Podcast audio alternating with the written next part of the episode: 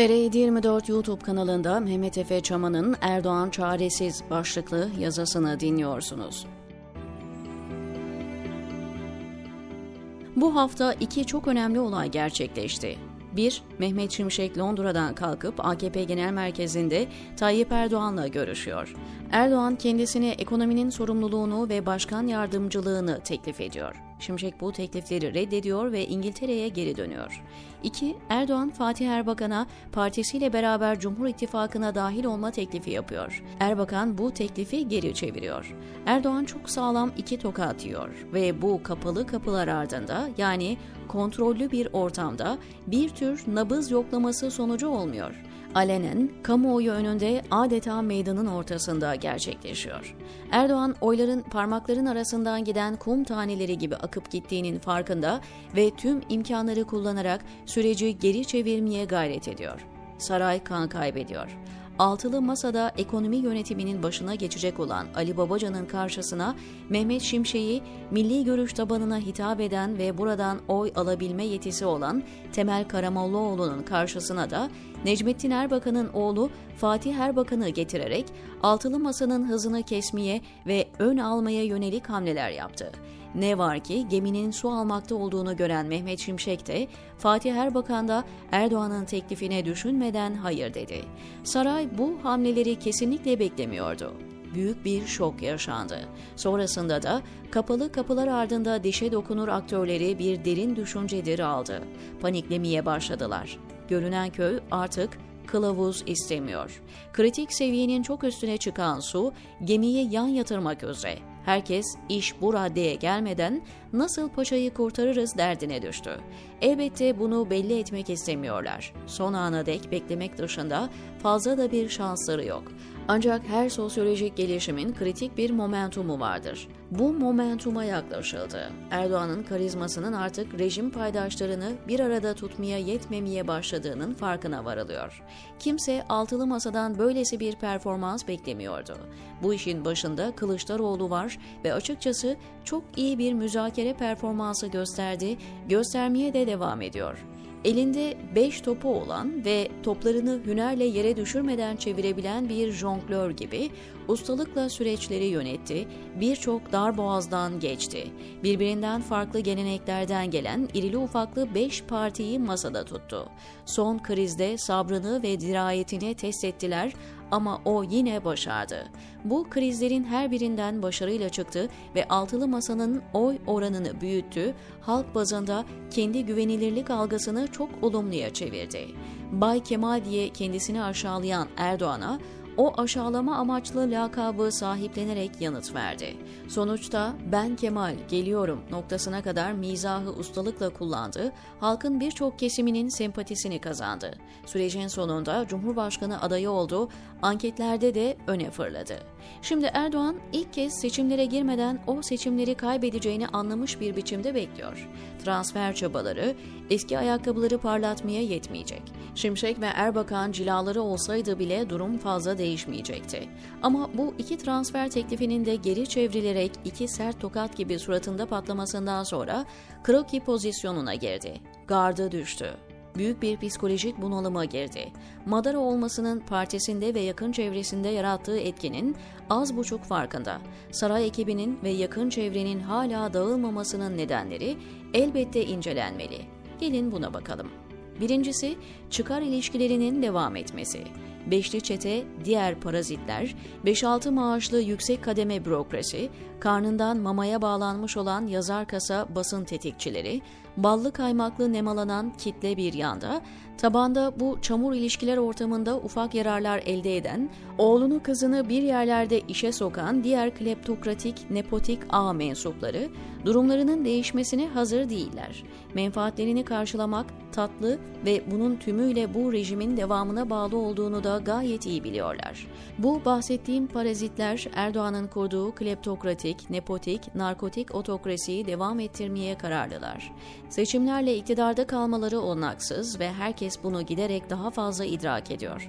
Ancak seçimler dışında alternatifleri olduğunun da farkındalar. Sonuçta seçimler Norveç'te yapılmayacak. Türkiye'de yapılacak. Köprünün altından epey su aktı ve rejim iyice konsolide oldu. tüm kritik ve stratejik köşe başları tutuldu. MİT'ten YSK'ya, Anadolu Ajansı'ndan üst yargı organlarına, mahkemelerden ve hakimler savcılardan bürokrasinin en kılcal damarlarına, polis teşkilatından bitirilmiş ama ele geçirilmiş askeriyeye kadar aklınıza gelen hangi organ veya kurum varsa mutlak surette Erdoğan rejiminin aparatı durumuna getirildi. Bu ciddi bir sorun. Çünkü seçimleri kazanma potansiyeliyle seçimleri kazanmak bu tür otoriter rejimlerde aynı şey değil. Erdoğan'ın masa başında seçimleri çalma ihtimali küçümsenmemeli. Bu olasılık kayda değer bir seviyede ben açıkçası en az %50 gibi bir şanstan bahsedebilirim. Şimdi Sadede geleyim. Psikolojik üstünlüğü kaybeden Erdoğan bu rejimi bir arada tutabilecek mi? Esas soru budur. Gemiyi terk süreci başladı. Buna karşın dediğim gibi kritik momentuma henüz gelinmedi. Evet Mehmet Şimşek ve Fatih Erbakan eş zamanlı olarak Erdoğan'ı madara ettiler ve ciddi bir şok etkisi yarattılar. Ama bu daha her şeyin bittiği ve Erdoğan'ın havlu atmak üzere olduğu anlamına gelmiyor. Her şeyden önce düşünülmesi veya hesaba katılması gereken Erdoğan'ın iktidardan gitme gibi bir lüksü olmadığı gerçeğidir.